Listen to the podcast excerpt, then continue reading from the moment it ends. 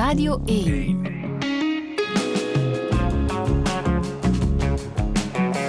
Douche. Met Friede Lesage. En met Bart Moejaert. Goedemorgen. Goedemorgen. Hoe gaat het? Goed, dank je. Nochtans, die vraag voor jou is niet altijd een simpele vraag. Hè? Nee, ik merk ook direct, Je zegt nu zelf goed, dank je. omdat ik het geleerd heb. Ja? Ja, ik, ik heb altijd een lastige vraag gevonden van de intro. Mag ben- ik nog eens opnieuw beginnen? Oh, Bart Moejaert, hoe gaat het? ehm, beter dan verleden jaar. Zie, dat is het antwoord Ah. dat ik dan makkelijker zou geven. Ja. Ja. Maar dat klinkt al positief. En laten we misschien dan over vorig jaar straks doorpraten. Zullen we dat doen? Oké, oké. Want dit jaar wordt een bijzonder jaar. Hè? Het is jouw verjaarjaar. Je zit 40 jaar in het schrijversvak. En dat mag al eens gevierd worden. Vond de uitgeverij, denk ik. En vond jij zelf ook, hoop ik. Ook eigenlijk. En dat begint al deze week met een ehm, vernieuwde uitgave van je debuut, Duet met valse noten. Het is heel veel, hè? ik wil even opsommen. 24 februari is er het grote schrijversverjaardagsfeest in de Minaar in Gent. Ehm, er komt een nieuwe editie van Jij en ik en alle andere kinderen, die prachtige bundel die je tien jaar geleden hebt uitgebracht. Deze zomer eh, worden jouw gedichten verzameld in Dat alles over de liefde gaat. In het najaar komt er een nieuwe jeugdroman. Yeah. Volgend jaar staat er een uh, privédomein eh, van jou op de planning. Klopt. En je zou ook de boon kunnen winnen eind deze maand voor Morris. Dat is een fijne opzomming. Ja, Veel. is veel hè? Eh, ja, en je vergeet nog, het, er is nog een feest in het najaar ook, in de Arenberg in Antwerpen. Maar dan een feest met een, met een hoofdletter in de zin van... eh, we gaan niet te veel interviews en niet te veel gesprek. We gaan gewoon iets Feesten. drinken en muziek met een dansvloer erbij. Dat zou leuk zijn. Ja, Ja. jij weet wat je gaat doen in 2023, zoveel Eh, is zo ongeveer. Ja, ja. Hoe zou jij jezelf omschrijven, behalve feestbeest? Ehm, Wauw. Ik denk... eh, ik heb deze week nog gehoord dat ik eh, heel streng ben voor mezelf. En ik vind het altijd raar als iemand dat tegen me zegt. Omdat ik eh, streng klinkt alsof ik mezelf meppen geef, omdat ik het altijd beter wil doen. En daar gaat het eigenlijk niet om. Ik ben, streng voor mezelf in de zin dat ik... ja, ik heb maar één leven en ik wil het dan wel oké doen. Met die oké bedoel ik dat ik de, perfecte probeer los te laten, of die, die, die hang naar perfectie. Die had ik vroeger heel sterk. Eh, en dan kan het zijn dat ik me- mezelf met een zweepje mepte van ik heb het net niet goed genoeg gedaan. Maar nu, en dan bedoel ik met nu, de afgelopen vijf, tien jaar, eh, vind je er toch meer rust in van het is wat het is en morgen weer beter. Eh, om een voorbeeld te geven, ik lig niet meer wakker van de afgelopen dag. Ik kon vroeger heel goed wakker liggen van de afgelopen dag en gesprekken herhalen. En eh, toen heb ik dat fout gezegd, ik had het anders moeten formuleren. Of uh, was een foute grap, waarschijnlijk ben ik toen verkeerd begrepen. En dat doe ik nu niet meer. Dus dat is toch een vorm van loslaten. Ja. Het imago van schrijver. Heb je daar nog last van? Ja, nee. Ik denk dat mensen ondertussen wel weten dat ik meer doe dan schrijven, dat ik wel eens op een podium sta. Ik heb er heel lang last van gehad, omdat eh, je sneller werd ehm, opzij gezet in de zin van hij, zal wel ernstig zijn en hij zal geen grappen maken. Hij zit tussen zijn vier muren, dus niet communicerend of wat dan ook. Terwijl ik nu ja, mezelf heb wel, wel heb losgewrikt om te laten zien dat ik ook andere dingen doe. En ook grappen kan maken. Oh, Een goeie. maar dat is misschien inderdaad een, een stuk van jou dat, dat veel mensen niet kennen. Dat wat meer zichtbaar zou mogen en kunnen ik zou worden. dat niet erg vinden. Maar ik weet niet of ik dan, als mensen dan iets verwachten, dan, eh, dan zou ik wel eens kunnen dichtklappen. Maar kassajuffrouwen in de supermarkt zullen, of zeker de, de supermarkt waar ik vaker kom, die zullen weten wat voor stomme, flauwe winkelhumor ik, ik heb. En ja, ik, eh, ik speel ook heel graag rolletjes aan de telefoon als ik zie wie er belt. Dan ben Ja? ik eh, een bibliothecaresse uit Wervik. ik, ben- ik heb het net druk en ben de boeken aan het plastificeren. En als ze jou nu zouden bellen voor een dansprogramma, Bart, Dan, zeg je dan anno 2023 ja of nee? eh, er is een, een, een mogelijkheid geweest, zo tien jaar geleden, denk ik.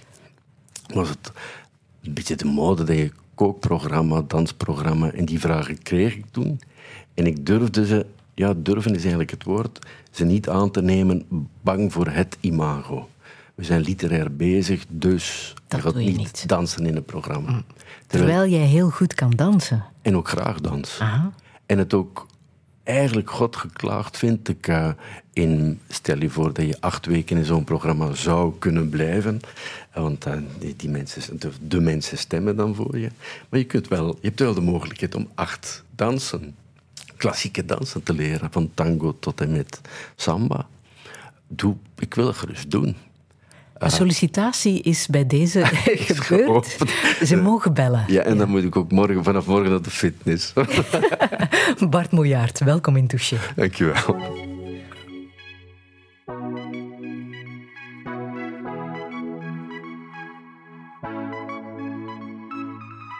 Je komt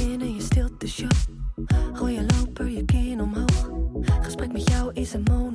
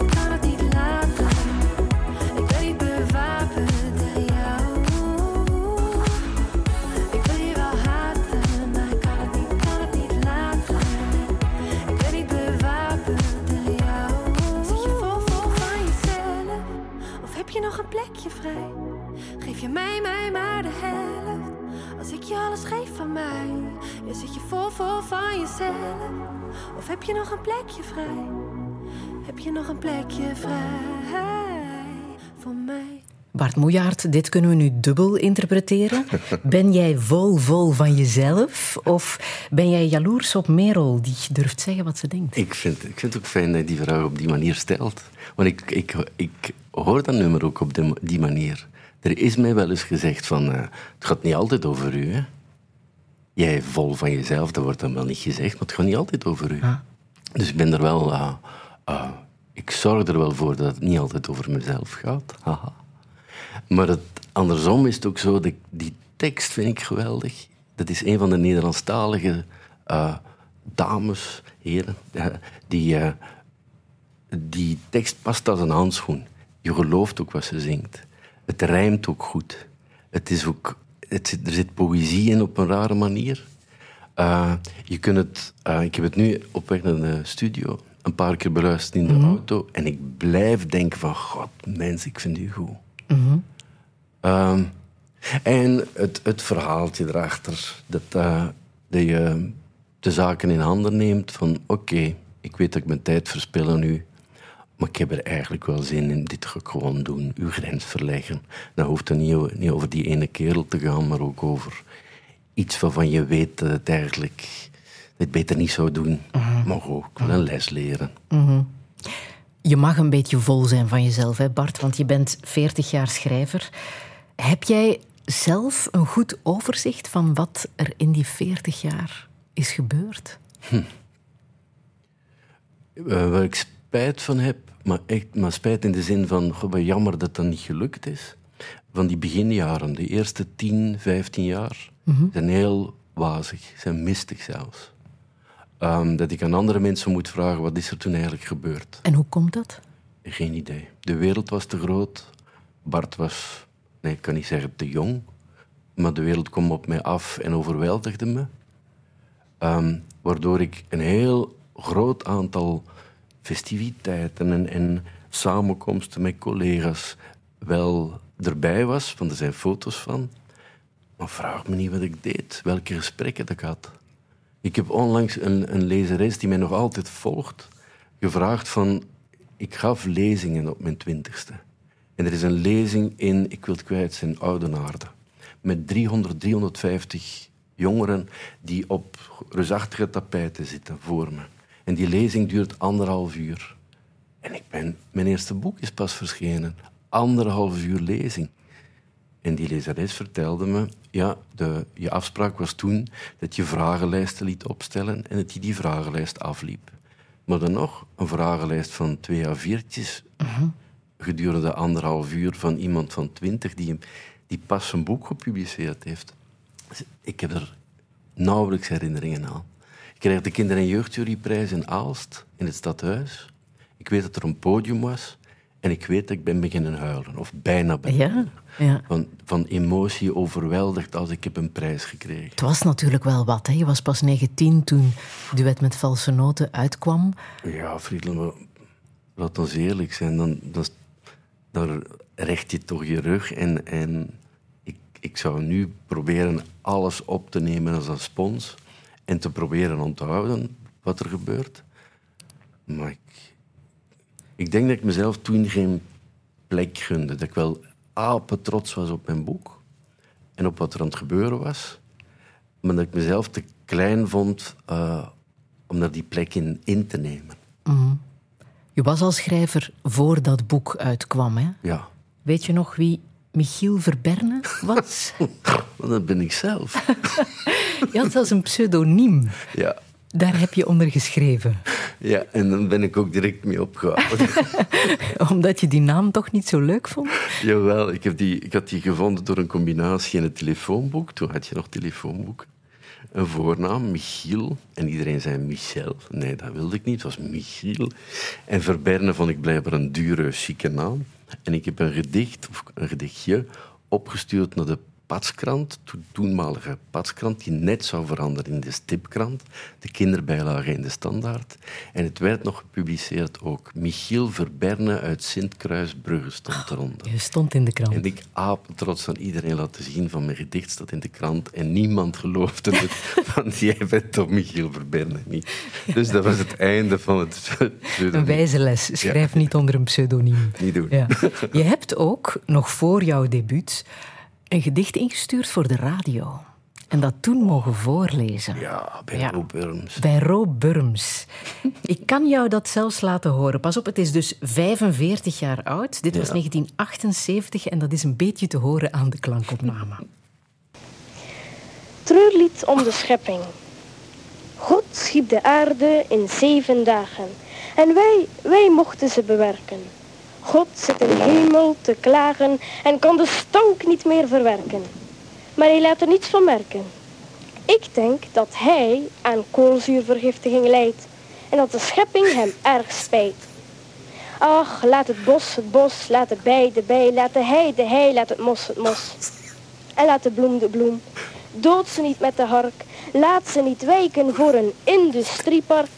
En ook dit nog wilde ik zeggen. Niet zoveel autowegen aanleggen. Maar Laat de wereld toch eens vredig zijn. Zo ga jij nog twee minuten door, hè? Maar de mens is van het en jij kent het nog uit het hoofd. Ik vind het- ik heb mee te zeggen. Ik heb er voordrachtwedstrijden mee eh, Ja. deelgenomen met dit gedicht. Maar dat is zo'n verschrikkelijk verhaal.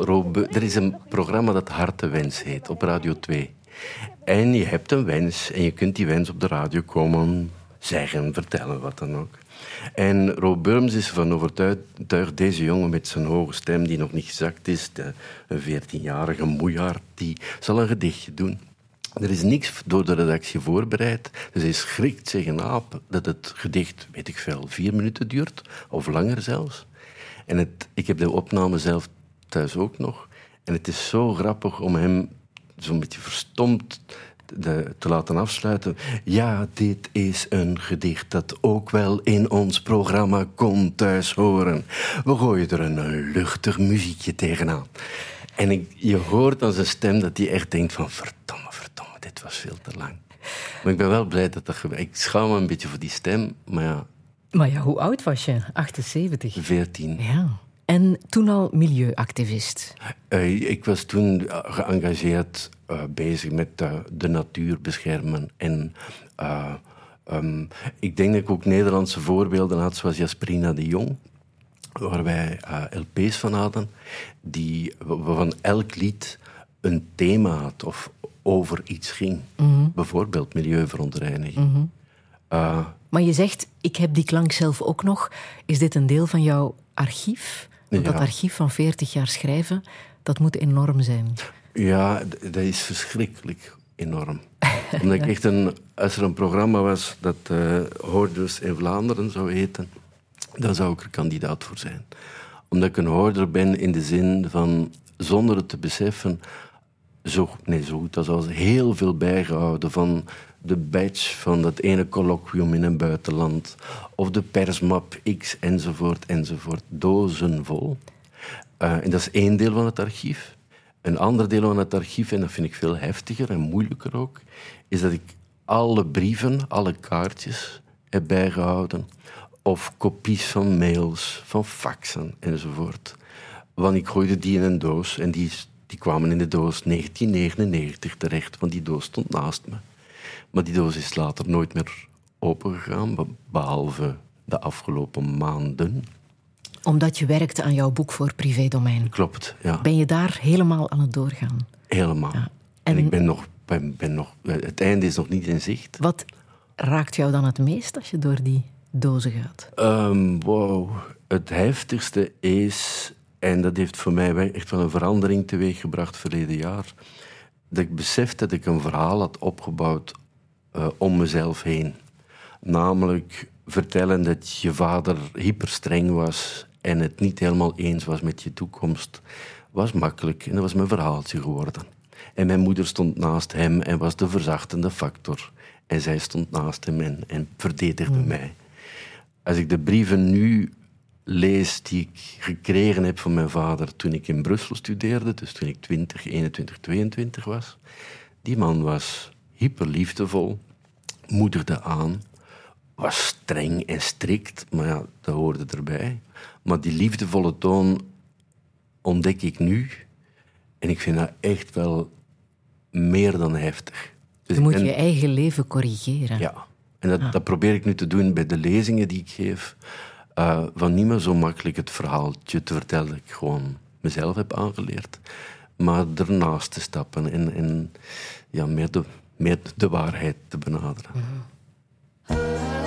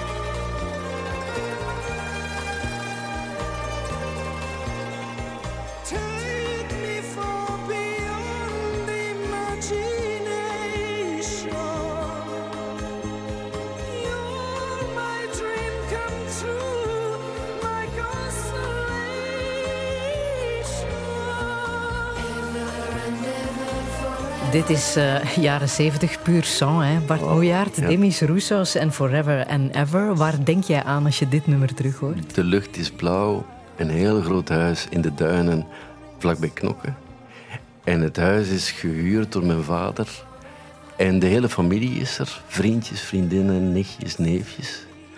En dat is zo de zomer van mijn kindertijd. Eh, heel veel volk. Eh, we zijn er een maand. Er zijn heel veel mogelijkheden. De broers zijn verliefd en die verliefdheden gaan voorbij.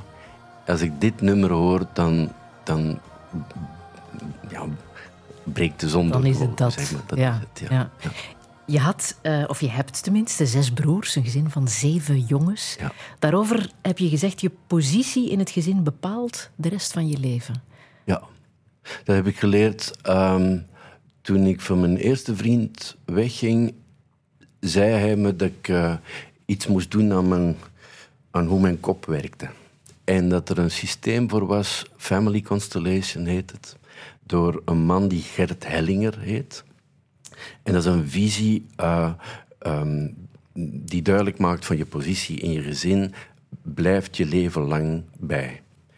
En ik was heel opstandig, maar oké, ik zal zo'n dag meemaken. Dat zijn vier constellaties, zoals het heet. En ik eh, vind dat moeilijk, want mensen weten wie ik ben. En je moet aan de therapeut, zoals het heet, een, bepaalde probleemstelling voorleggen. Ehm mijn relatie loopt niet goed, ik zeg maar zoiets. Dus mijn, ik, ik was de vierde casus. En ik heb het heel vaag geformuleerd, omdat ik zo'n beetje schaamtegevoel had van hoe komt het dat ik mij verhoud tot mijn vader zoals ik mij verhoud tot mijn vader? Wat, ik eigenlijk, wat eigenlijk niks zegt, maar alles zegt. Het grappige is dat het, weet ik veel, half vijf is. De helft van de mensen moest de bus op of de trein op. Dus de, er waren te weinig mensen om mijn broers neer te zetten. Eh, tenminste, nog genoeg mensen voor mijn broers, maar mijn vader en mijn moeder, de mensen waren op. Dus de therapeut zegt, het ronde kussen is uw moeder en het vierkante kussen is uw vader. En we zitten in een kring ehm, eh, ro- rond het ronde kussen en het, vierkante kussen. En de therapeut zegt dat ik een bepaald iets moet formuleren. En ik weiger. En ik denk, ik kan niks zeggen tegen dat vier- vierkante kussen. Nee, dat ga ik niet doen. Dat ga ik niet doen. En helemaal opstandig, een beetje kwaad zelfs, reageer ik trouwens. eh, we zitten niet goed in de kring. Mijn oudste broer zit niet op de goede plek. Willen die twee mensen alsjeblieft van plek verwisselen? Want de mensen spelen de broer die Ja, voorover zo is dat bij een familieopstelling? Ja. dat is het. Hè? ja. en plotseling voel ik, hoe vreemd het ook klinkt, een bepaalde energie die door die kring gaat, die bij mij terechtkomt. Ik begin te huilen als een kind, maar echt de snot op mijn neus. En ik, doe de formu- ik, zeg de- ik spreek de formulering uit van eh, wat die therapeut had gezegd. Voor mij was dat zo'n een heftig moment. Trouwens, ik vond dat een helemaal een heftige dag. Waardoor ik echt wel ervan doordrongen was van dat mijn positie, namelijk de jongste van het gezin, dat dat natuurlijk heeft doorgespeeld. Dat is iets wat je ergens wel weet, maar als je zo'n dag dan meemaakt, dan duwen ze je in het gezicht dat het wel eens zo zou kunnen zijn. En ik ben toen... Nee, ja, ik ben toen anders beginnen omgaan met mijn familie, wil ik zeggen. Maar de- eigenlijk is dat niet helemaal waar. Ik ging vanzelf anders om met mijn familie. Omdat ik dat ding had meegemaakt. Omdat je inzicht had gekregen. Ja, je durft makkelijker dat ene telefoontje te doen. Of je durft een broer op te bellen zonder dat er nieuws is, maar gewoon om te vragen hoe het gaat. Of om een spelletje te spelen, de bibliothecaresse van Wervik te spelen, bij wijze van spreken. Ehm, en dat bracht de familie, of tenminste naar mijn gevoel, bracht het mijn broers wel dichterbij. Je bent je ouders ondertussen kwijtgeraakt Ja, ja. aan dementie. Ja. Ja. En zo kun je het wel uitdrukken. Ehm, mijn vader is eerst een, heeft eerst een soort van dementie gehad door medicijnen die ehm, bij hem iets veroorzaakten, een soort van dementie, ik kan het niet anders uitleggen, waardoor hij heel vreemde dingen begon te zeggen, heel vreemde dingen begon te denken, eh, ook nauwelijks nog kon schrijven. En dat was voor mij de man met zijn prachtige handschrift, eloquent. Hij was de baas, hij kon het altijd zeggen. En ik ja, ik, dat verlies was toen al duidelijk. En ik heb mezelf toen gezegd van... Ik woonde toen nog in Antwerpen Centrum. Ik ga iedere keer naar dat ziekenhuis in West-Vlaanderen rijden... dat ik mezelf niks kan verwijten. Ook toen mijn vader echt dementeerde en mijn moeder daarna ook begon te dementeren, zag ik mijn twee ouders ehm, verdwijnen, kwijtspelen. Van de bladzijde vallen, zeg ik altijd. Omdat het rare was dat mijn vader zijn, zijn zachte zelf liet zien. En dat de, de, de kwaaie moeder en mijn moeder wakker werd. Totale verschillende dimensie, een vorm van dementie. En toch daarmee omgaan, toch echt in de ogen kunnen kijken van mama, papa, ik ben er nog. Maar er wel verdrietig om zijn, omdat er toen in mijn leven belangrijke dingen aan het gebeuren waren. Bijvoorbeeld de Astrid Lindgren Memorial Award die ik kreeg. En het stond in de krant en ik laat de foto zien met de kroonprinses van Zweden. En mijn moeder zit naar de foto te kijken en zegt, oh, die mevrouw heeft een mooie jas aan. En ik probeer dat nog uit te leggen, want mama, ik was in Zweden en ik heb een prijs gekregen. Maar ontging er totaal. En het klinkt verdrietig, en dat is ook verdrietig. Maar op dat moment vond ik dat zo sterkend. Zo duidelijk van Bart, ga, ja, ehm, ze verdwijnen. En straks overlijden ze. Dus jij bent de volgende generatie. Je moet voor jezelf zorgen. Je moet blij zijn met wat je doet, om wat je doet. Want straks kun je niet meer opbellen om te zeggen: Mama, papa, ik ben trots. Ben je trots op mij? Dat is er niet meer bij. Ehm, toen ze nog leefde, vond ik dat een heel. een- iets waar ik makkelijk mee om kon. Dat klinkt vreemd, maar ik, kon ermee om. Want dood en aftakeling, ik heb er eigenlijk geen moeite mee. Die rauwheid of de rauwe kant van het leven is prima. Maar tot mijn grote verbazing en zelfs afgrijzen, eh, na de dood van mijn ouders vind ik het veel lastiger. Omdat dan, dan komen de vragen van, ah ja, ik kan dus echt niet opbellen om nog iets te vragen. Ze zijn er echt niet meer. Je moet echt eh, dealen, om het lelijk te zeggen, met het kind is 58 en gaat is een eentje door, zeg maar. Heb jij zelf schrik voor dementie? Ehm, dat is een goede, ja. Ik heb eh, absoluut schrik om te dementeren. En ik heb het zelfs nu al, dat ik, eh, ik word ook, ook ouder, dat zal wel. En dat ik op bepaalde namen niet kom, dat ik bepaalde namen niet onthoud. Eh, dat ik het verkeerde onthoud. Eh, en dat ik mezelf dan dat ik niet te diep mag nadenken van, goh, het is begonnen. Nee, het is gewoon, er zit te veel in mijn hoofd, denk ik altijd waardoor ik het niet kan opslaan of niet kan hervertellen. Maar ik ben wel bang voor dat soort aftakeling, ja.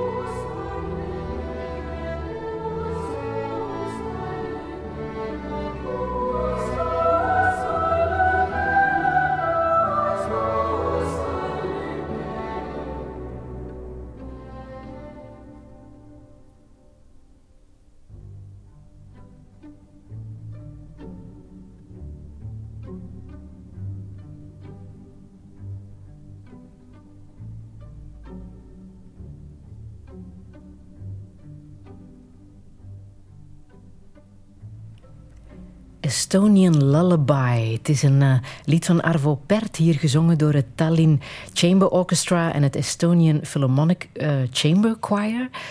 Bart Moejaert, hoe schoon is dit? Fantastisch. hè? Ja, ja. Wat betekent het voor jou? Ehm, ik was vorig jaar september in Estland, in Tallinn, voor een literair festival. En het festival was supergoed georganiseerd. En er was ook een middag eh, uitstap met de bus naar het Arvo Pärt Centrum. is gelegen midden in de bossen. September, dus eh, weinig blaren aan de bomen. Een fantastisch mooi, verstillend gebouw. En mensen die je ontvangen, die, hoe moet je het bijna uitleggen, die bijna Arvo Pärt zijn. In de zin van dat ze zachte kleuren dragen, zachte stemmen, een bepaalde vriendelijkheid waarvan je direct bent, door, door bent ingenomen. We krijgen een rondleiding en een film over Arvo Pärt, zijn werk. Uh, en daar begint het bij mij eigenlijk. Ik kende het werk van Arvo Pärt, maar ik kende Pärt zelf nauwelijks. Dus ik krijg een beeld van zijn leven, zijn strijd om te doen wat hij wilde doen, wat niet zo makkelijk was. Dus ik ben geraakt. In het midden van het museum, zeg maar, of van het centrum, staat een soort kapel, een klein gebouw, waar je jammer genoeg nooit alleen kunt zijn, want het is, er zijn bezoekers en er, is altijd, er zijn altijd mensen om je heen. Dus ik bezoek die kapel, maar ja, ik vind de rust niet. En ben uiteindelijk naar buiten toe gelopen.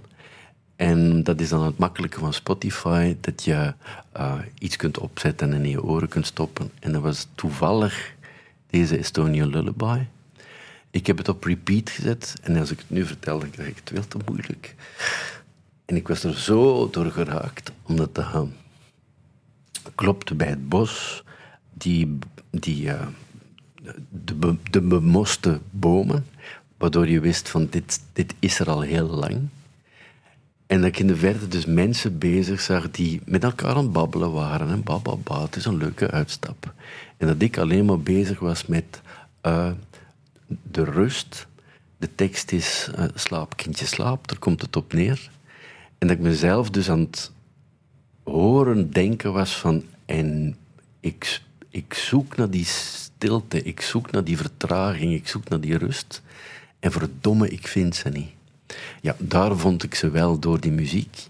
Maar ik, ik wist wel dat dat het punt was waar ik uh, eigenlijk de hele um, lockdown-periode, dus de coronaperiode, mee bezig was geweest. Van, ik zit in de rust, ik woon ondertussen in de rust en toch komt de onrust die in mijn kop zit meer naar voren dan ooit. Mm -hmm. En afgezien van alles, um, ik denk dat dat ook een rode draad is door wie ik ben. Dus de eenvoud van dit nummer. Ze zingen alleen maar slaap, kindje, slaap. En er zijn weinig instrumenten. En de mensen thuis zullen nu dit, de radio net iets moeten harder zetten om het echt helemaal goed te horen. En dat is de crux, dat is het hele ding. Hou eens op, ga eens zitten onder een boom. Zijn wij jou kwijt aan het Hoge Noorden? Nee, je bent me niet kwijt aan het Hoge Noorden. Je bent me, um, je bent me sowieso niet kwijt. Uh, Dan is het goed. Maar het is wel iets wat regelmatig bij jou wel terugkomt, hè? de Scandinavische landen, uh, die sfeer. Um... Ja, ik denk dat, dat ze daar heel goed zijn. Nee, dat is niet waar. Ik, ik denk dat ze heel goed zijn in verstilling. Mijn beeld van het Hoge Noorden is dat ze goed alleen kunnen zijn en er mee om kunnen. Maar dat is mijn beeld. Ik weet ah. niet eens of het waar is. Hm. En dan moet het inderdaad wel extra deugd hebben gedaan toen je na 16 keer genomineerd te zijn, eindelijk in 2019 die Alma-prijs kreeg. Ja. De Astrid, Astrid Lindgren Memorial Award, zowat de Nobelprijs voor jeugdliteratuur. Ja. Dat um, werd jou bekendgemaakt met een telefoontje. Jouw absolute moment de gloire. Telefoontje dat, dat werd opgenomen ten bewijze. Ja, ik ga het doen. Ik ga het nog eens laten horen. Het is te schoon om te laten liggen. Good morning, Stockholm. Good morning. Good morning. My name is Boel Westin, chair of the Astrid Lindgren Memorial Award jury. Well, the jury has just had its final meeting for this season, Uh, we have made our decision who's to be the laureate of the Astrid Lindgren Memorial Award for 2019. And I have the great pleasure to tell you that the name of the laureate is Bart Moyar. I love you. I love you. Dat is, ja, wat zeg je hè, tegen een juryvoorzitter eh, die aan de lijn hangt om jou te zeggen dat je Ja. die grote prijs hebt gewonnen? En terwijl ze die zin aan het uitspreken was, ik zweer het, ik was nog altijd aan het verwachten dat ze zo lief was om mij op te bellen, om te zeggen, Bart, dat is nu de 16, maar je bent het weer niet geworden. Echt, echt, dat ging echt door mijn hoofd. Er, er ging zoveel door mijn hoofd ook, van dit is het. Ik, ik ken Boel Westin, dat is een, een hele lieve, fijne vrouw. Eh, dus als je haar aan de telefoon hebt, dan smelt ik sowieso al. En ik, ik dacht, maar, wat kun je nu zeggen? Thank you. Dank je wel is toch veel te weinig, maar, maar ik ben veel blijer dan dat. Ja. Dus ik heb er een liefdesverklaring en dan twaalf kreunen erachteraan die uit een soort van seksfilm komen. voor, doodschaam. Maar Ja. dat, dat is ook zo'n emotie van wauw, dat ging echt door mijn lijf. Ja, het is echt een hele grote prijs, hè, waar trouwens ook een zeer grote geldsom aan vasthangt. Ja. Zowat een half miljoen euro. Klopt. De Nobelprijs Literatuur is een miljoen. Dat kan ook nog altijd, hè, Bart Moejaert. Oké dan. Weet je of je daar trouwens ooit in de running voor bent geweest? Ik heb geen idee. Ik vermoed, nee, ik heb geen idee. Ik Is dat nog een droom? Of is die Mm. Alma zowat het grootste wat je Nee. kon krijgen? Het is leuk dat je het zo zegt, maar ik, eigenlijk ben ik nooit zo iemand geweest van dromen of van eh, de berg is nog hoger en ik kan hogerop. Zo zit ik niet in elkaar. Absoluut niet in elkaar. Maar toch, dit is denk ik wel een bevestiging geweest voor jou als schrijver, die je misschien ook nodig had? Ehm, nodig had niet, maar, maar er is iets dat meespeelde bij de Alma, dat ik in de zesde keer dat ik genomineerd was, en ik denk dat dat een puntje was dat bij, wat bij mij nogal bleef doorspelen. Er moet een radio-interview geweest zijn op de Zweedse radio. In de zesde keer dat ik genomineerd ben, en een journaliste van aanzien wordt gevraagd van wie zou dan dit jaar de winnaar moeten zijn. En mijn naam viel. En ik hoorde via via dat het op de radio was. Dus dan ga je net iets meer denken van het zou dus kunnen dat ik dit jaar wel de prijs win. In jaar zes. Eh, eh, om de vergelijking te maken, bij elke Nobelprijs eh, die werd aangekondigd, viel de naam Hugo Claus, Notenboom enzovoort. Dus ik kan begrijpen dat je op een bepaald moment denkt van ja, het zou wel eens kunnen. Maar dus het zesde jaar is dat nieuws uit, eh, komt dat nieuws uit Zweden. En tien jaar lang begin je te verleren, begin je te denken van ja, ik ben heel blij dat ik genomineerd ben, want het is een eer. Maar laat ik nu maar gaan ontbijten, want ik weet dat je twee uur voor de bekendmaking wordt je opgebeld. Dat is rond een uur of half elf. Dus laat ik nu maar rustig ontbijten. En uitgerekend in 2019 zit ik echt rustig te ontbijten. Mijn telefoon met zijn gezichtje naar de, naar, de tafel. Want ik ga toch niet gebeld worden.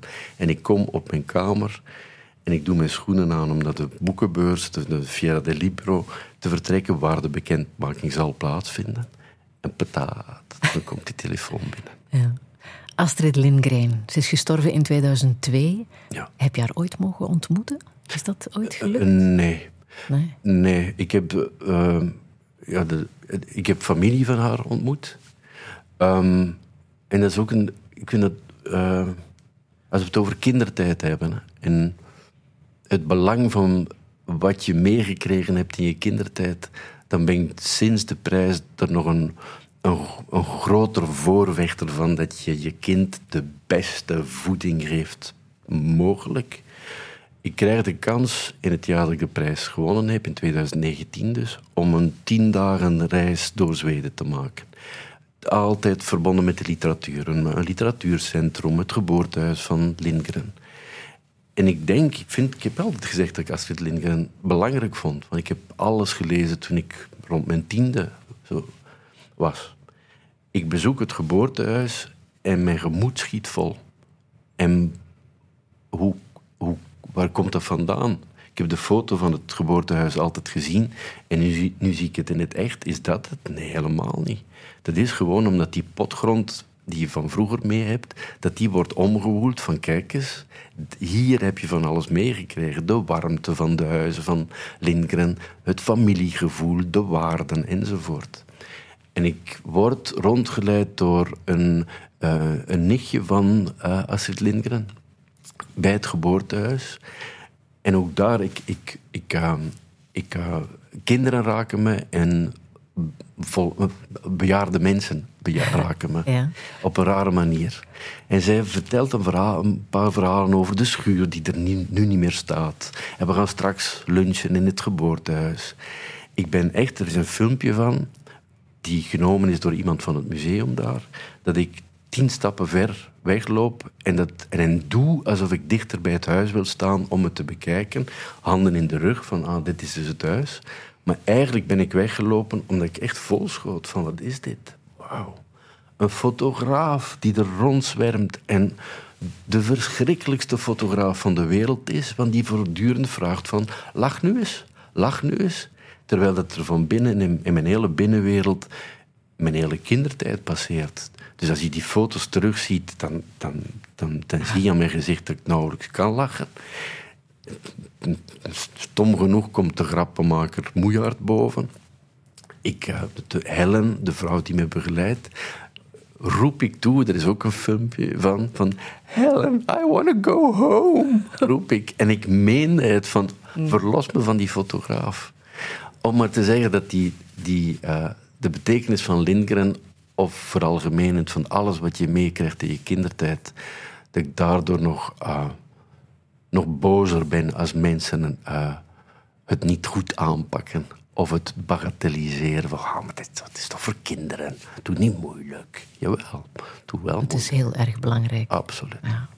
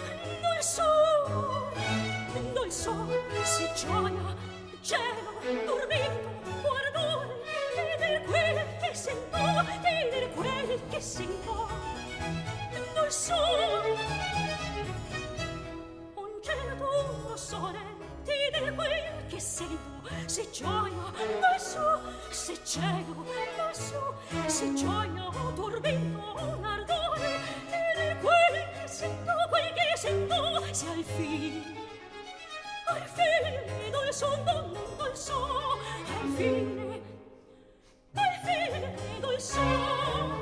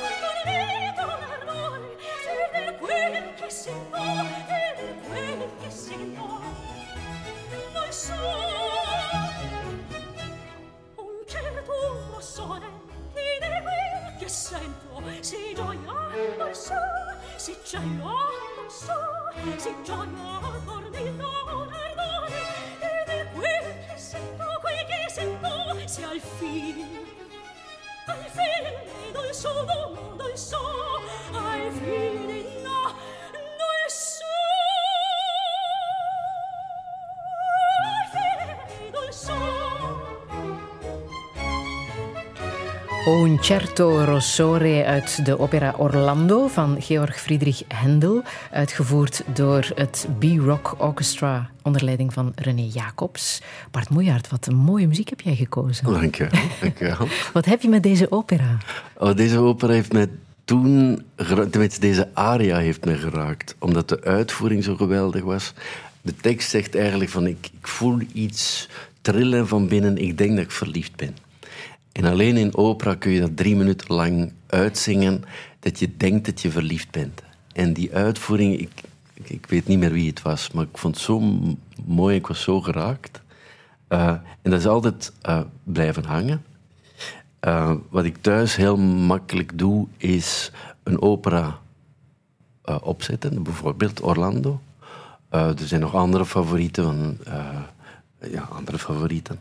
En dan bewust luisteren, maar af en toe ook niet bewust luisteren. Waardoor dat de hele opera langskomt en je bepaalde aria's ontdekt. Want je was niet helemaal gericht aan het luisteren.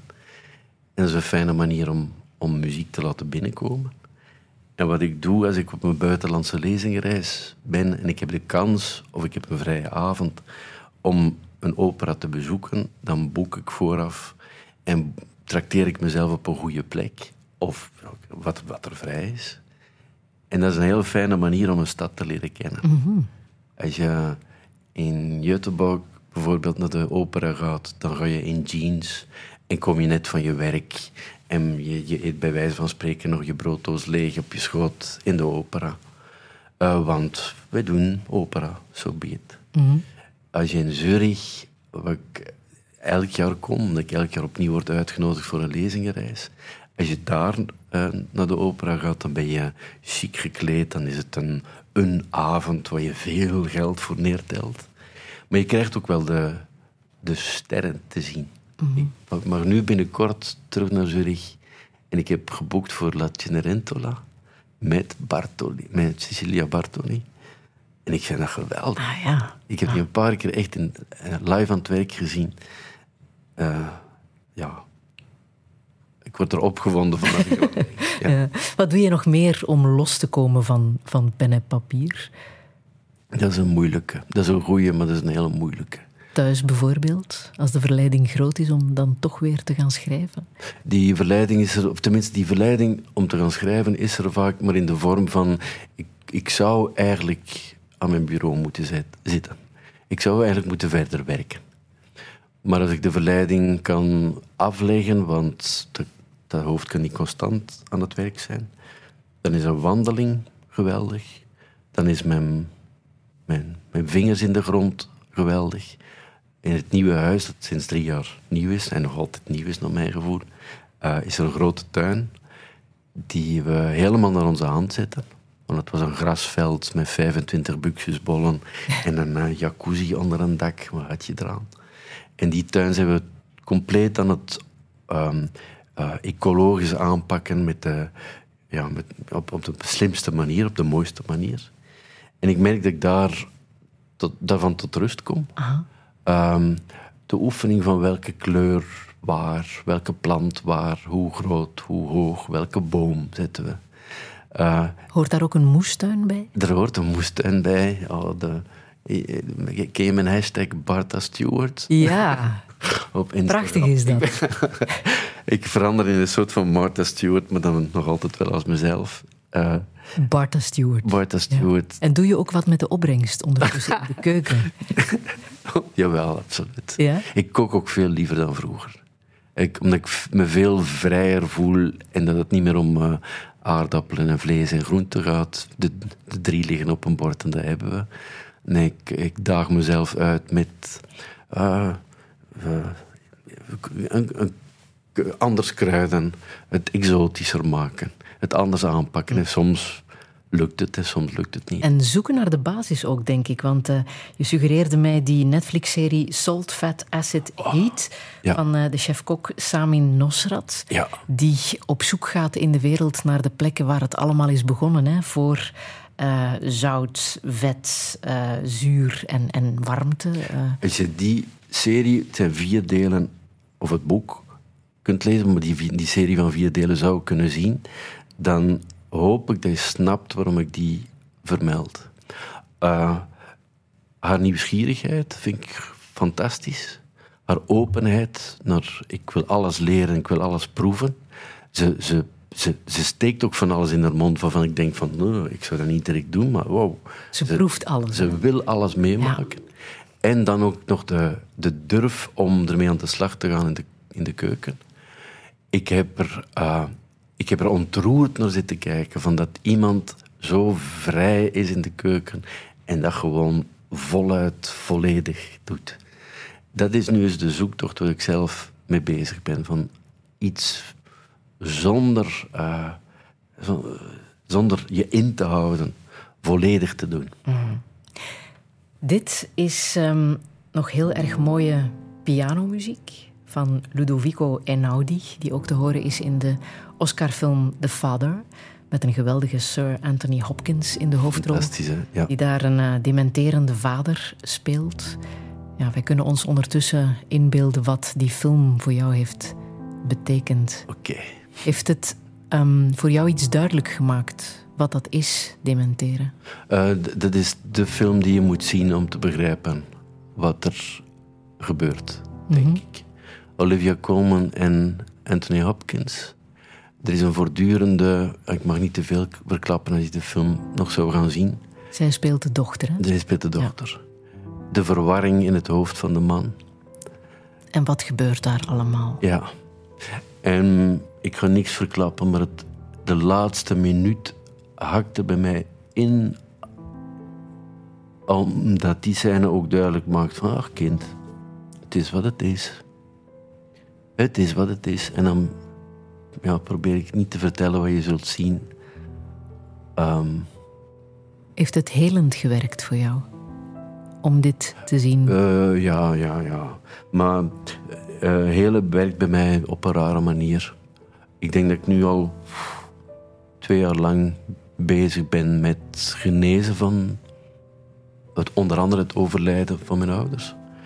Eh, de tranen zitten hoog op een of andere manier.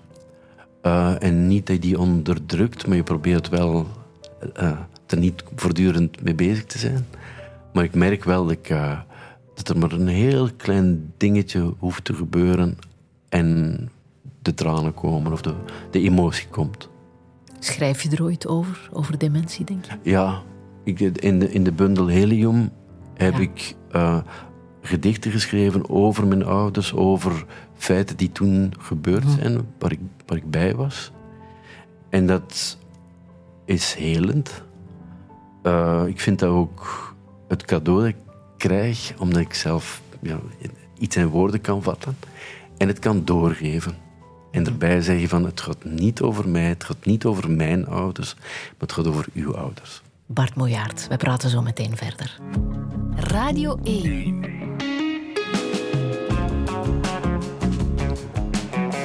Douche. Met Friede Lesage.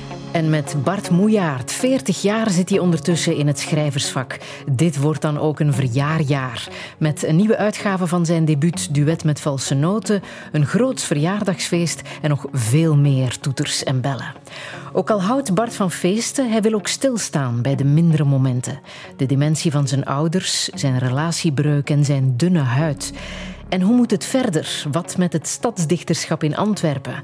Gaat alles over de liefde? En hoe zit het met zijn danscarrière? Dit is Touché met Bart Moejaert. Een goede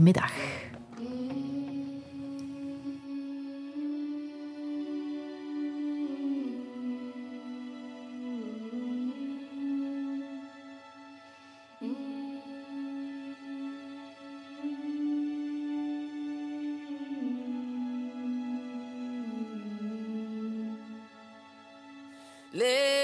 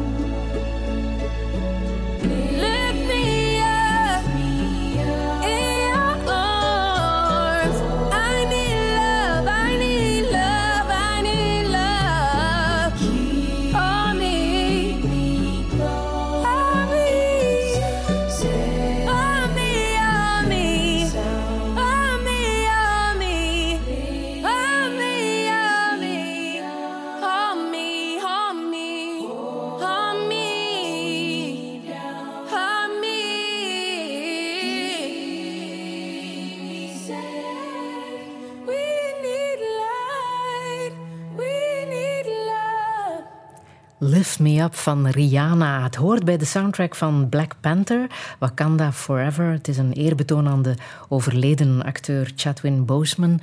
Maar Bart Moejaert, wat betekent het voor jou, dit nummer? Ehm, alweer waar, waar, waar we het daarnet over hadden. Dat het de simpelste tekst van de wereld is. Uh, lift me up. Uh, hou- hold me close. En dat ik vond dat heel raar toen ik het nummer voor de eerste keer hoorde, dat ik direct geraakt was. En dat ik ook dacht van, ja... eh, het is van een film die ik niet gezien heb. Maar ik stel me voor dat het een actiefilm is van hier tot gunder. En de wereld vergaat en de kwaaie wint het bijna van de slechte enzovoort. En die film hebben we dan twee uur lang gezien. Om het donker van de mensheid te laten zien. En dan gooien we de Rihanna tegenaan die nog eens zegt van eigenlijk het wezenlijke. Wat we eigenlijk met z'n allen willen is lift me up, hold me close. En trek me tegen je aan als, als we samen in bed liggen straks. En dan denk ik van, oh, wat zijn we toch rare mensen. Heb jij de mens beter leren kennen toen je stadsdichter was in Antwerpen? Dat was 2006, 2007. Ik ben me doodgeschrokken toen ik de mens leerde kennen in, tijdens de stadsdichtersperiode. Omdat ik toen echt vanuit mijn kamertje met de vier muren kwam. En er eh, eigenlijk niet van overtuigd was dat ik ook maar iets kon veranderen met wat ik deed. Of met wat de dichter of de schrijver doet. Zit tussen karton en iemand moet het wakker maken. En dus de macht is beperkt. Maar na een paar maanden stadsdichterschap werd mij al heel snel duidelijk wat poëzie uh, teweeg brengt. En dan bedoel ik niet alleen de, de troost of mensen die blij zijn dat jij de woorden hebt gevonden die zij niet gevonden hebben, maar dat mensen ook woest kunnen worden over poëzie. Dat ze over drie regels kunnen struikelen. Dat een gedicht zelfs niet vrede mag heten, omdat het hen op een of andere manier stoort. En ik, nee, ik schrok ervan, dat is zacht uitgedrukt. Ik was er door ontsteld. Uh, er is een pak uh, gewicht op mijn schouders komen te liggen wat de verantwoordelijkheid betreft. Van als je dan een gedicht pleegt van wat het zou kunnen teweegbrengen. Goh, met, met het, een van de heftigste momenten is eh, de moorden van Hans van Temse.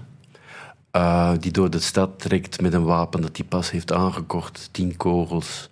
En negen kogels zijn voor anders gekleurde mensen. En de tiende is voor hemzelf. Met de moord op Luna en Ulemata als een van de gevolgen. Ehm, ik was daar heel dichtbij, omdat ik het gedicht geschreven had vrouw en kind. Niet moeder en kind, maar vrouw en kind. Dus die feiten kwamen heel dichtbij. En in die periode werd ik hier op de VRT uitgenodigd om in een live programma, ik denk dat het de zevende dag was, ik herinner het me niet precies, om het gedicht voor te lezen live, om, om daarmee te beginnen, het programma te beginnen. En ik weet hoe kwaad ik was op de wereld. Uh, want in dat gedicht, in Vrouw en Kind, zit er dus racistische taal die ik, vond, die ik nodig vond om te gebruiken, om het gedicht kracht bij te zetten. Het programma begint, de camera is gericht op mij. En op twee meter afstand, nee, anderhalve meter afstand, zit een politicus van een rechtse strekking. En het gaat door mijn hoofd van, ze kunnen me toch niks maken. Als ik het nu doorschuif, dan moet die camera maar iets doen. En ik vraag gewoon, beste politicus, wilt u dit gedicht voorlezen? Stotterend en doddelend en waarschijnlijk ook blij met de racistische taal. Ik ben heel benieuwd hoe het gebeurt. En ik was kwaad op mezelf omdat ik netjes ben opgevoed. En we hebben afgesproken dat Moejaard het live-programma begint. Dus dat doe ik netjes. Ik, uh, ik denk dat ik nog nooit zo gekookt heb van woede over de mensheid en hoe, hoe wij omgaan met elkaar. Namelijk soms niet. Of soms veel te lelijk. En dat staatsdichterschap, toen heeft het, is het voor mij gekanteld. Mhm. Het heeft ook heel veel opgebracht in de zin dat ik er nu totaal van overtuigd ben van wat de macht van poëzie is, wat de kracht van poëzie is. Als er ook nog maar één politicus of een schepen van cultuur en ook vooral ook van sport tegen mij zegt van gedichtjes hebben geen waarde. Wow, de stoom komt uit mijn oren. Wat heeft het voor jou dan betekend toen vorig jaar het stadsdichterschap uh, door een hele saga ging?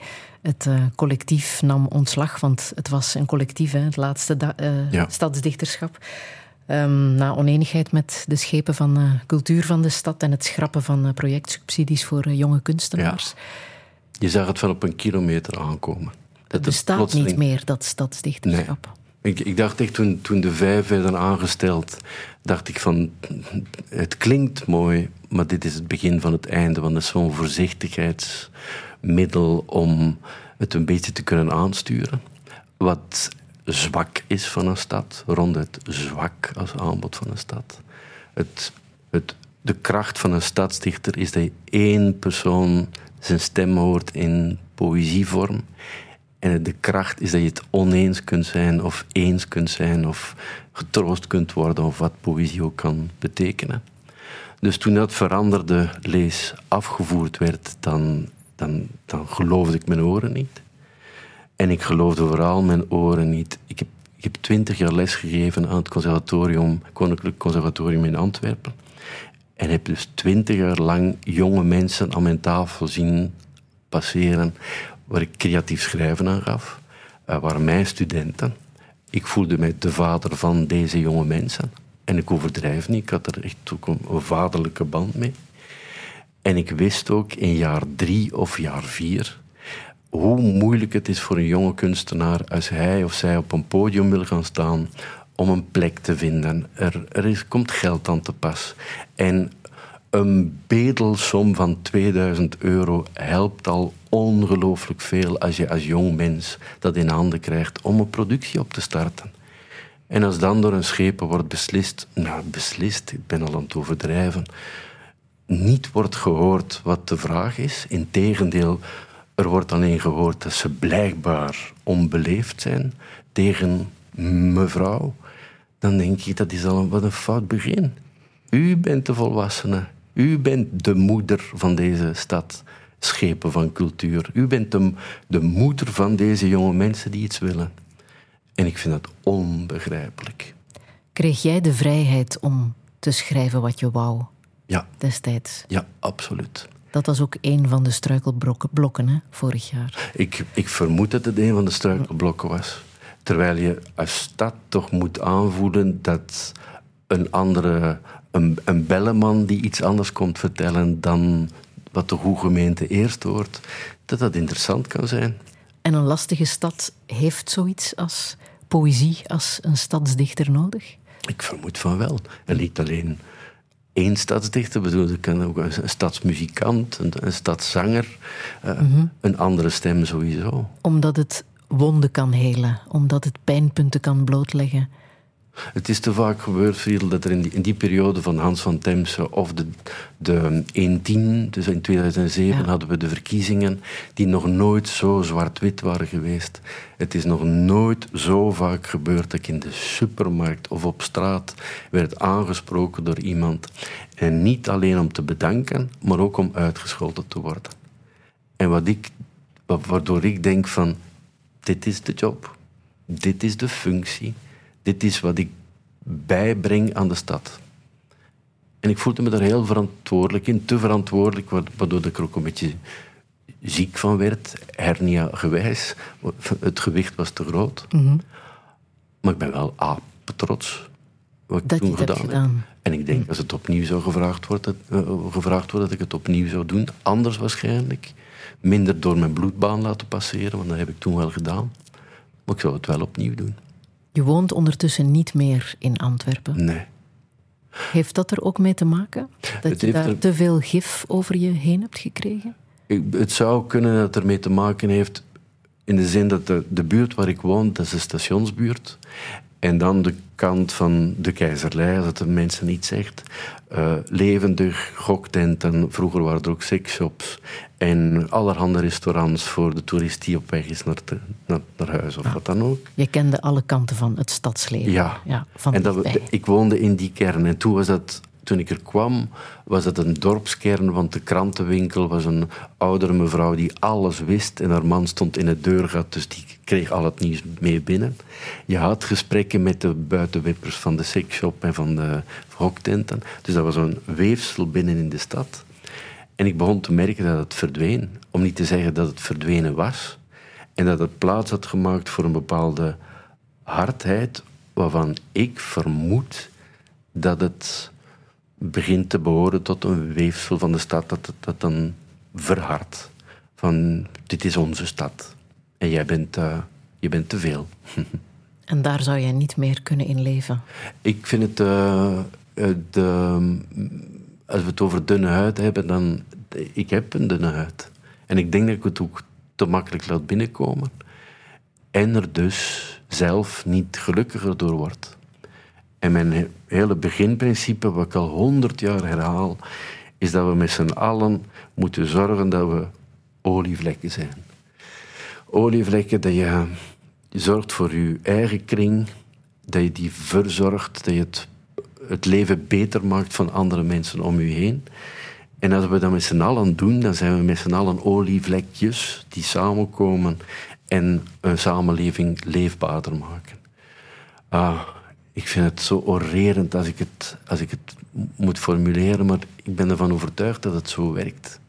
En als ik dus niet in een stad op die manier kan mij goed voelen, ja, dan kan ik er beter weggaan en kan ik beter mijn olievlek midden in de heide beginnen. Oh, Kanthout zal dat leuk vinden.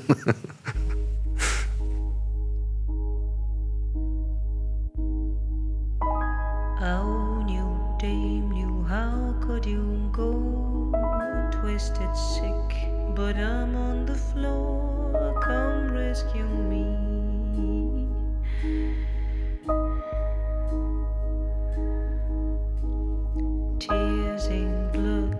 but oh, how they flow.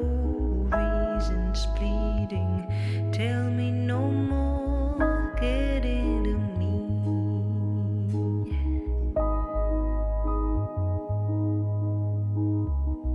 I should have gave the leash to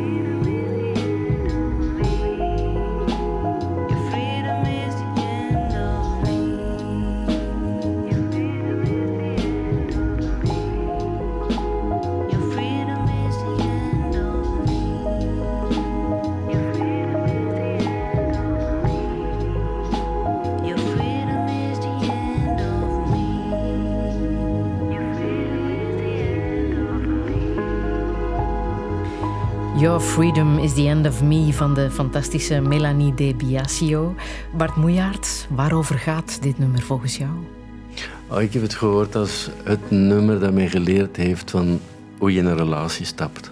Mijn vrijheid vind ik ongelooflijk belangrijk in een relatie. Dat heb ik ook maar geleerd door een relatie te hebben en nog eens en nog eens. Eh, vrijheid draag ik hoog in het va- vaandel, maar wel met het besef dat mijn vrijheid stopt waar jouw onvrijheid begint. Dus dat die relatie er moet op gebaseerd zijn dat je respectvol, dat je allebei vrij bent, maar samen. Eh, dat je heel goed samen alleen kunt zijn. Dat zit voor mij in, dat, in, dat, in, dat- in heel dat ene nummer. En kan je dat concreter maken, wat je bedoelt met jouw vrijheid? Wat is voor jou jouw vrijheid? Ehm, dat mijn partner kan beslissen. Ik heb, morgen, ik heb volgende week vier dagen vrij. Ik ga vier dagen naar Den Haag. En ik heb zin om veel musea te bezoeken. In je eentje. In je eentje. En vroeger had ik de reactie, eh, de onmiddellijke reactie gehad van mama, ma, we zijn toch een koppel en we doen toch dingen samen en moeten we dit niet samen doen? Terwijl ik nu, nu al, al lang ontdekt heb van, nee, het is ook wel juist fijn dat je die vrijheid hebt. Mhm. Je moet het er wel over hebben natuurlijk, van wat doet dit met mij, ja of nee? Maar dat je de vrijheid hebt. Sterker nog, als hij, Jonathan in mijn geval dus, terugkomt uit Den Haag en kan vertellen hoe schitterend die musea waren en die ene tentoonstelling. Vroeger had ik gedacht van, oh, mopper, mopper, ik was er niet bij, ik heb het niet gezien. Terwijl ik nu juist blij ben van, ik vind het geweldig dat je zelf mooie eh, dingen hebt gezien. Dat je de, ja. En gaat het ook verder dan dat? De vrijheid om te mogen zijn wie je bent, om alle grenzen los te laten, om je helemaal te tonen zoals je bent? Ja, absoluut. Ik ben Heb je je ingehouden gedurende in mijn... in relatie? Oh, man, man, man. Ja? Ja, ja. Maar dit, het, zijn die lessen van de in de liefde die je niet krijgt. Mijn voorbeeld was mijn vader en mijn moeder, dat is logisch. En het was een relatie van niet eens compromissen, maar hij was, wat ik daarnet zei, streng en zij was zalvend. Er zaten natuurlijk nuances in, dat heb ik daarnet gezegd. Maar dat is het voorbeeld. Ik heb het er vaak ergens op mijn twintigste met mijn broer over met een van mijn broers over dat we lessen krijgen van de BCL-reclame. Picknickdeken, mama, papa, zoontje, dochter en de zon schijnt natuurlijk. En er zit een filtertje op dat, dat we nog gelukkiger zijn dan je dacht. Dus dat beoog je in je relatie. En dan beginnen de teleurstellingen dat, eh, dat een, een, een liefdesrelatie absoluut geen picknickdeken is. Ik weet dat ik in een relatie ben gestapt als een soort van serreplantje. Eh Wauw, ik ben iemand waard, dat wist ik niet. Eh, wat fijn dat ik deze relatie heb. Ik vond het ook veilig, omdat ik eh, niet goed werd begrepen in wat ik deed. Ik schreef. Dat is een beetje vreemd. Maar hij schrijft en dat is zijn werk, oké. Maar ik had mijn eigen kokon waar ik in leefde. wat comfortabel was. Maar als je niet echt helemaal kunt uitleggen wat er in je hoofd omgaat, namelijk als je aan het schrijven bent of als je tegen iets aanbotst bij dat schrijven, ja, dan, is, dan, dan is er toch iets mis in de, in de relatie. Dus dan stap je eruit. De nieuwe relatie probeer je bij te sturen door het anders aan te pakken en net sturender te zijn en zeker geen kastplantje te zijn. Wat dan ook weer niet is wie je zelf bent, want je denkt dat je iets aan het oplossen bent. En dan ontmoet je, in mijn geval dus Jonathan. Ik kom de hoek om en ik zie hem staan en ik zeg hardop ja. En ik vind dat heel raar dat, men, ik zo lijfelijk reageerde van ja. En dat is de man die eh, ehm, heel heldere, duidelijke, harde vragen stelt. Hard noem ik ze, omdat er gevraagd wordt, maar wie ben je eigenlijk? Ik denk dat je een beetje afgeweken bent van wie je zelf denkt te zijn. En ik wil eigenlijk meer zien. De En echte Bart. De echte Bart. en, en dan is verliefdheid geweldig, maar ook geweldig lastig, omdat er iemand ondertussen tussen je ribben aan het porren is en vragen stelt van, hé, maar doe eens, zeg eens, doe eens, ga eens verder. En dat is toch wel de, de basis waarvan ik nu weet dat ik, die, dat ik dat het mooie vind aan de relatie. Van, oké, je staat bloot, letterlijk en figuurlijk, te zijn wie je bent. Heeft je geaardheid je ooit in de weg gezeten om je volledig vrij te voelen, om je volledig te voelen zoals je bent, wie je bent? Ehm, eerlijk gezegd, ik vind dat, dat is een, een mooie vraag, maar een hele moeilijke ook. Want ik denk dat ik er zelf wel... eh, dat ik niet met de maatschappij bezig was. Van hoe zal de maatschappij op mij reageren? Dat ik zelf die zoektocht toen in Brussel, dus ergens rond mijn twintigste, ben ik echt aan die coming-out totaal begonnen. Maar wat een rare wereld was het toen. Duet met valse noten was verschenen. Een verhaal over een jongen en een meisje, verliefd enzovoort. Ik kreeg interviews over het boek, maar ondertussen was ik wel homo aan het zijn en eigenlijk al lang. Maar dat aan het onderkennen. Blokje om, blokje om, blokje om, voor je de homodiscotheek binnen durfde. En dan direct naar de tweede verdieping om van bovenaf naar de dansvloer te kijken van wow, dit is heftig, de wereld is groot. Maar met de maatschappij eigenlijk nooit gedacht van ik zal niet aanvaard worden of ik zal bekeken worden. Niet mee bezig. Maar er zijn twee weken geleden is er weer iets, en dat was lang geleden, eh, gebeurd bij een lezing. Uh, op, bij zo'n lezing in een theaterzaal eh, is er een vragenronde. En een groepje jongens, die ik denk dat ze 15 of zo waren, 14, 15. Ze zijn wat rumoeriger. Het zijn duidelijk geen lezers, maar oké, prima. En er komt een vraag van een jongen. En de vraag is waarom ik homo ben. En ik schrik, want ik heb die vraag nog nooit gekregen. Waarom? Wa- Ze vragen of ik homo ben, maar waarom? En het jammere is dat er een lerares is opgestaan om de jongen uit de zaal te verwijderen, want het was een foute vraag of hij wilde zich aanstellen. Ik ben ervan overtuigd dat hij zich niet per se wilde aanstellen, maar misschien echt wel met die vraag zat. Ik heb me gepermitteerd van die vraag ook te beantwoorden. Jammer genoeg heeft die jongen die vraag niet beantwoord gekregen, want hij stond buiten, de Buiten. rang. Ja. Maar ik vind, ben wel blij dat ik dan overeind blijf en vijf minuten mijn coming-out verhaal vertel voor die zaal van 200 jonge mensen. Want procentueel gezien zijn er 20 die hoogstwaarschijnlijk iets aan mijn verhaal zullen hebben. En die nog altijd ja, daar woorden voor nodig hebben, hè? een uitleg willen. Ik, ik ben ervan overtuigd dat ze die uitleg willen. Ah. En toen ik 18, 19, 20 was, opa vertelt, de homo die ik kende heette Jos Brink en woonde in Nederland en kwam op de televisie. Dat zijn drie grenzen die je over moet voor je weet wa- wie een homo is. En dat is dus geen voorbeeld, want dat is drie grenzen verder. Ja. En het is absoluut nodig dat we voorbeelden zien en meemaken. En voor je ouders was het ook geen evidentie natuurlijk. Hè? We hadden zes zonen die eh, gingen trouwen en kinderen krijgen. Ja. En toen kwam er Bart.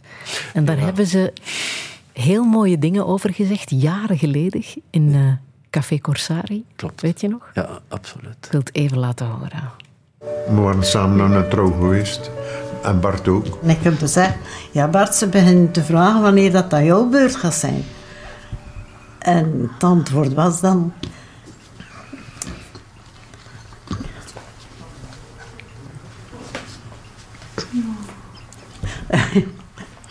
Mama, je weet gij toch dat ik nooit aan trouw? En dan heeft hij dan opgestaan en heeft hij zijn valies gemaakt en is hij weer naar Antwerpen. En toen begon dat die met... eh, Esther heeft dan naar zijn broer. En die broer heeft dat dan ook gezegd tegen ons, hoe dat we dat moesten aanpakken.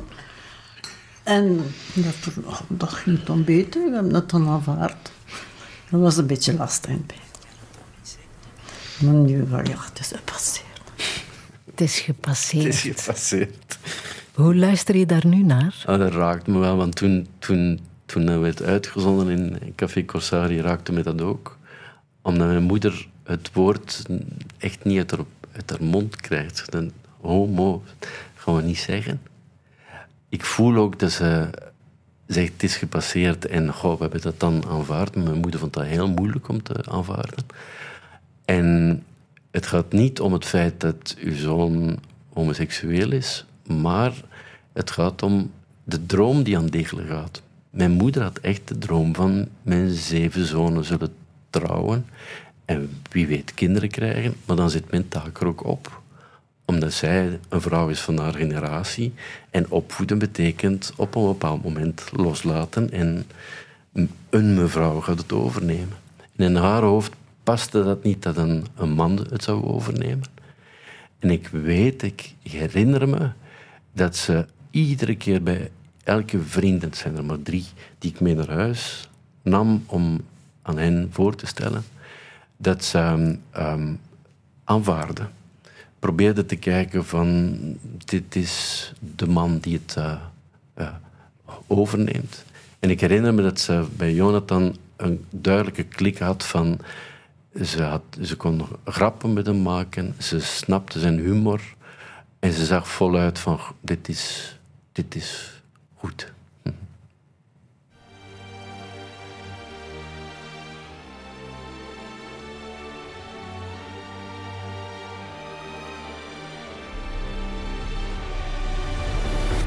Le ciel gris à rose de ses pleurs, l'amour qui fane et qui meurt, et les bouquets sur son cercueil. C'est dans mon jardin que je les cueille.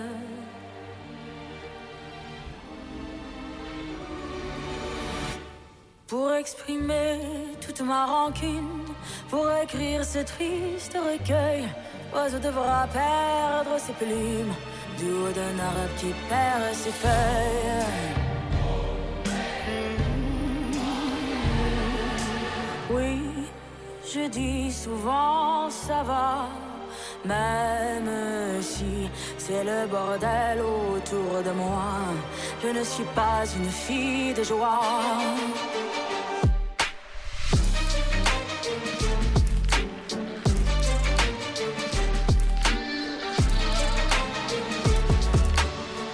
Il m'a dit que là-haut dans le ciel, les étoiles ne parlent que de moi. Et les étoiles ne parlent pas. Elles filent plus vite que toi. Mm. Et dans la nuit, je rêve de voir le jour dans toute sa gloire. Et dans cette forêt qui m'abrite, plus le soleil brille, plus l'ombre est noire.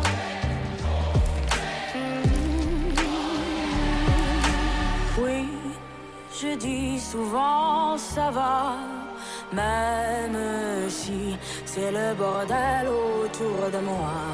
Je ne suis pas une fille de joie.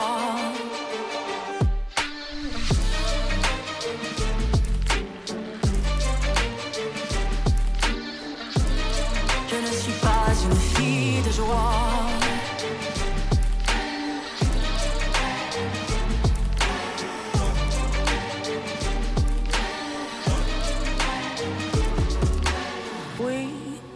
Je dis souvent ça va, même si c'est le bordel autour de moi. Je ne suis pas une fille de joie. Lazara, een Canadese zangeres met Marokkaanse roots. Ze gaat Frankrijk vertegenwoordigen op het eh, Eurosongfestival in Liverpool dit jaar. Fille de Joie. Ja. Prachtig nummer is dit. Mooi, hè? Ja. Waarom raakt het jou zo? Uh, t- ten eerste is het een album dat ik gewoon op repeat zet. Uh, bij, nee, elk nummer dat langskomt vind ik fantastisch. Ik vind dat, dat vind ik ook een hele uh, een, een nieuwe piaf, om het zo uit te drukken. En in dit geval gaat het mij om dat kleine, eenvoudige zinnetje dat dit, ik interpreteer als... ehm, ik zeg vaak dat alles goed is, terwijl ik de wereld nogal een bordel vind. Eh, ik ben geen fille de joie. Ehm, ik denk dat... Ja, dat raakt me natuurlijk, maar ik hoef, ik hoef het bijna niet uit te leggen.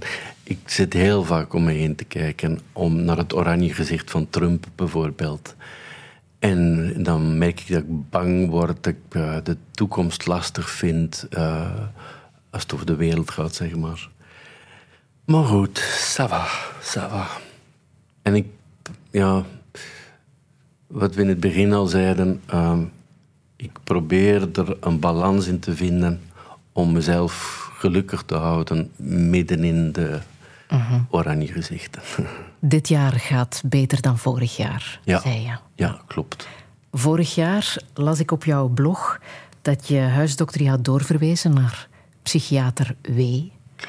Heb je ook gedaan. Ja, nog altijd. Was een mooi tapijt trouwens in die wachtkamer. Stond ook in je blog. Ja. Maar hoe gaat het bij die psychiater? Het, is, het gaat goed. Eh, het is anders dan ik verwacht. Maar, ehm, wat er zo fantastisch is, is dat het geen interview is. Dus je krijgt geen vraag van eh, antwoord hier nu eens op. Ik zit in de auto op weg naar psychiater W en ik weet begot niet wat ik vandaag ga vertellen. En ik ga zitten en er gaat een deksel van een potje en, en ik hoor mezelf dingen vertellen. De schoonmaak is begonnen. Gewoon Geef je ook. Ja, klopt. Ehm, Wat moest er allemaal schoongemaakt worden? Wow. Als je.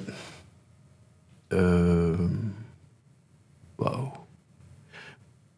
Je weet waarschijnlijk in 2014, 15, 16 in een project zat voor Frankfurt. Ik was artistiek intendant van een groot project. Vlaanderen en Nederland zou gastland zijn.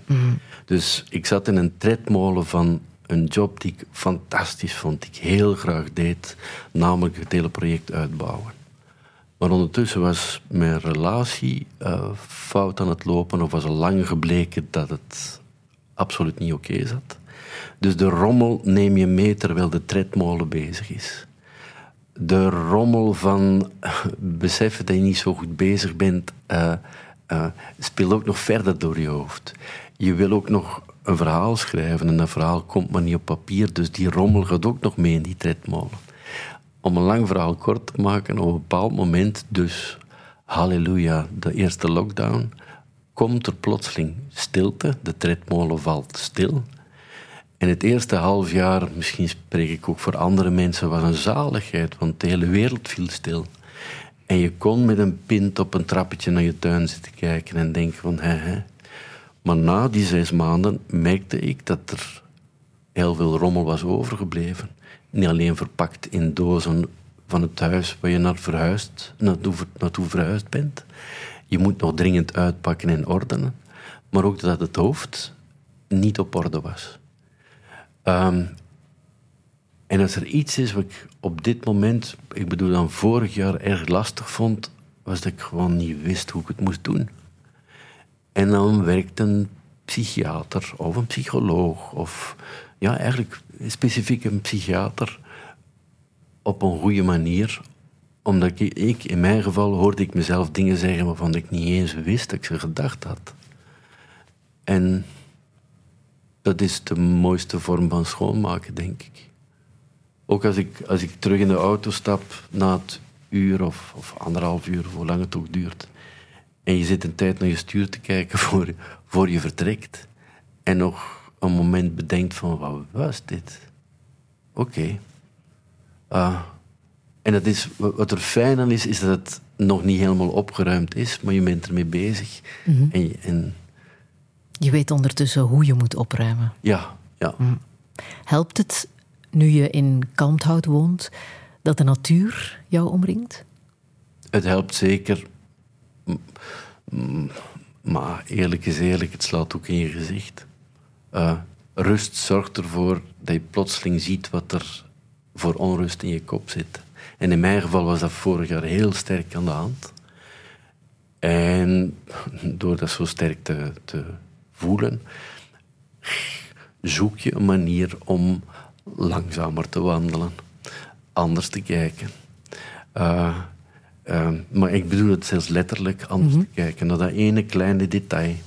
Die bloem die zo geweldig mooi is. Als mensen mijn Instagram volgen, dan zien ze dat ik, god beter, af en toe een bloem in de tuin fotografeer. Omdat ik echt denk van, eh, iemand heeft dit gemaakt, namelijk niemand. Is dat niet fantastisch? Kijk eens naar die vorm en kijk eens hoe het licht erdoor speelt. En dat brengt mij tot, zonder zweverig te worden, brengt mij tot een bepaalde rust. Ehm, en het... ehm, weet je wat er ook duidelijker wordt? Is, eh, ik word dit jaar 59. En laat ons hopen dat er nog jaren bij komen. Maar je begint wel na te denken over wat je nog wil. Wat, wat vind je nog belangrijk? Welk boek wil je zeker nog geschreven hebben? Van de gedichten weet ik niet wat er langskomt. Die komen aanwaaien. Maar de boeken, daarvan weet ik welke boeken er nog in mijn hoofd zitten of in een map in mijn computer. Maar wat wil jij voor jezelf nog? Los van de job. Ehm, ik denk dat, dat dat wat, als je het mij nu vraagt, en volgend jaar zal het iets anders zijn, maar als je het mij nu vraagt, is het balans. En balans tussen rust, onrust, eh, de, de, oh, laat ik het zo beschrijven, de, de rust die ik heb op een zomerdag in Kalmthout om mijn kop koffie, s ochtends vroeg, om half zeven s ochtends, eh, in mijn pyjamabroek op het terras te gaan zitten, met die kop koffie naast me, vier minuten niet na te denken, maar gewoon te denken van, hé, of te, te zien, dit is, oh, hoor eens naar die vogels. En vier minuten is niks, hè, Is niks, absoluut niks. Maar ja, dan komt de moeiaard in mij boven die zegt... Minuut vijf moet zinvol worden ingevuld.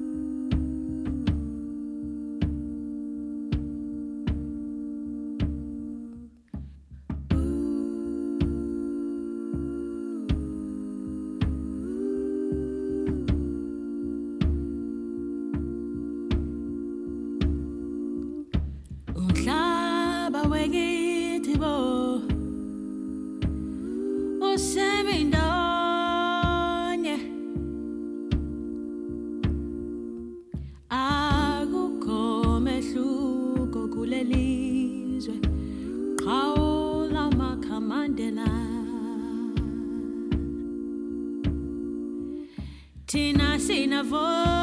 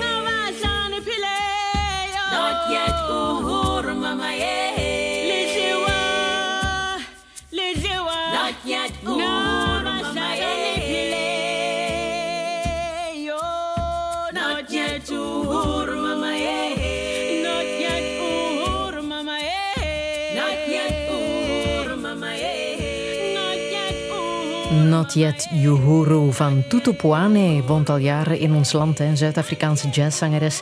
Ze woont hier met haar, man, ook een muzikant, Ewout Pierreux. En Bart Moejaert, jij hebt wat met haar muziek. Ja, dat is de ontdekking van het jaar.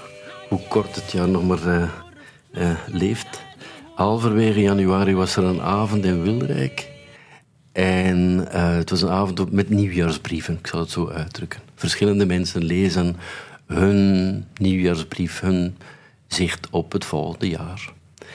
Eh, ik moet zeggen dat dat de avond was die voor mij zo'n beginpunt was omdat ik ten eerste terug op een podium stond. Niet met mijn eigen verhaal en eh, het gaat over dit boek, maar gewoon een nieuwe nieuwjaarsbrief. En ook bijvoorbeeld Annelies Verbeke haar brief hoorde lezen en ook geraakt was hoe zij over de wereld nadenkt of hoe ze de wereld ziet. En ik werd er zo gelukkig van, van er is een publiek en dat publiek luistert naar die brieven. En tussen de brieven door, af en toe, kwam Tutu Poane eh, met haar fantastische stem, ook weer in, in alle eenvoud, eh, gedichten die op muziek gezet zijn, eh, brengen. En er zijn momenten geweest dat ik in die zaal zat en ik luisterde, maar ook helemaal naar binnen keerde. Als we het dan net over vier minuten met een kop koffie hebben, dat ik daar beseft van, dit is het dus. Dit is wat ik veel vaker moet doen, naar binnen keren en eh, ja, een, bepaalde rust vinden. Misschien ook een bepaalde troost vinden zelfs. En dat brengt zij teweeg. Wat, er aan, wat ik er moet aan toevoegen is dat ik haar stem niet alleen fantastisch vind, maar ook dat ik het ervaren dat ik een taal niet begrijp, maar dat ik denk, dat is onzin wat ik nu vertel, maar dat ik denk te weten waarover het gaat. Mhm. Omdat ik er zelf een invulling aan geef, waarmee het dan ja, plezier schept. Bart, heb je al plannen voor 9 juni 2024? 9 juni? Nee. Nee. Nee? Ja, ik zal ik ga jarig zijn. Ik word 60, god betert, ja. Wat ga je daarmee doen? Nog niks. Nee. Eh, nee, ik ga eerst 59. En 40 jaar schrijverschap vieren. dat toen, inderdaad. Dat is het voorprogramma. Van het echte leven. Ja, en als er iets is wat ik, wat ik zou kunnen denken, niet op 9 juni 19, eh, 2024, maar veel meer terug gaan reizen, zeker terug naar Japan, daar verlang ik naar. Eh, omdat dat echt wel een hele fijne reizen waren in het verleden. Zulke plannen maak ik, maar wat ik voor mijn verjaardag ga doen, ah, nee. De kunst van het leven verbeteren, is dat jouw plan voor de rest van het leven? Ja. Ja, en eh zorgen dat ik minder streng ben voor mezelf. Eh, ja, meer... Ja. Nee, ik herhaal mezelf. Die rust vinden. Ik heb nog één lied ehm, van een zangeres die al een tijdje met jou meegaat. Chizu, Kies een Finse Ja. zangeres. Als het aan jou lag, dan lieten we haar muziek horen op jouw begrafenis, denk ik. Dat zou kunnen, ja. En het lied dat we nu gaan horen, Baden Baden, ja. maakt dat kans? Dat maakt heel veel kans. Ja? Kiso is, een, is, een, is ermee gestopt dit jaar. Ze heeft haar afscheidstournee in Finland eh, afgerond. Ehm, als je de teksten via Google Translate of via zo'n ding op eh, de computer laat vertalen, dan kom je bij teksten terecht die ik fantastisch vind. Baden-Baden bijvoorbeeld is het besef dat de, de, de mens te Finland nogal weemoedig, neerslachtig kan zijn. Dus tranen vasthoudt. Maar laat ons de economie op gang brengen door de tranen naar Baden-Baden te sturen. Dan kunnen mensen daarin baden en in onze tranen eh, beter worden. En wat mij raakt, en dat, misschien zal dat opgevallen zijn in de muziek die ik gekozen heb, wat mij heel vaak raakt, is een vrolijk, een vrolijk melodietje met een tekst eronder die eigenlijk uh, bijna pijn doet. En in het geval van Kisu is, dit, is dat zo. Wat de, bij de Alma-uitreiking in Stockholm zijn ze de festiviteit met dit nummer begonnen. Dus als ik het hoor, dan ben ik terug in die concerthal en uh, begint de blijdschap.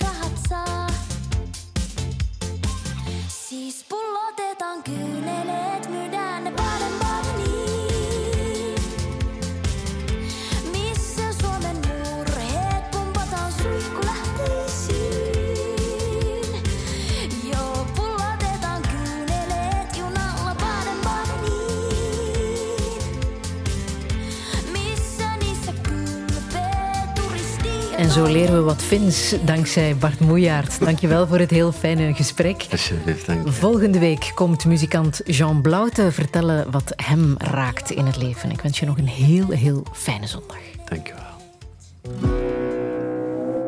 Heb je iets gemist? Je kan Touché herbeluisteren in de app van VRT Max.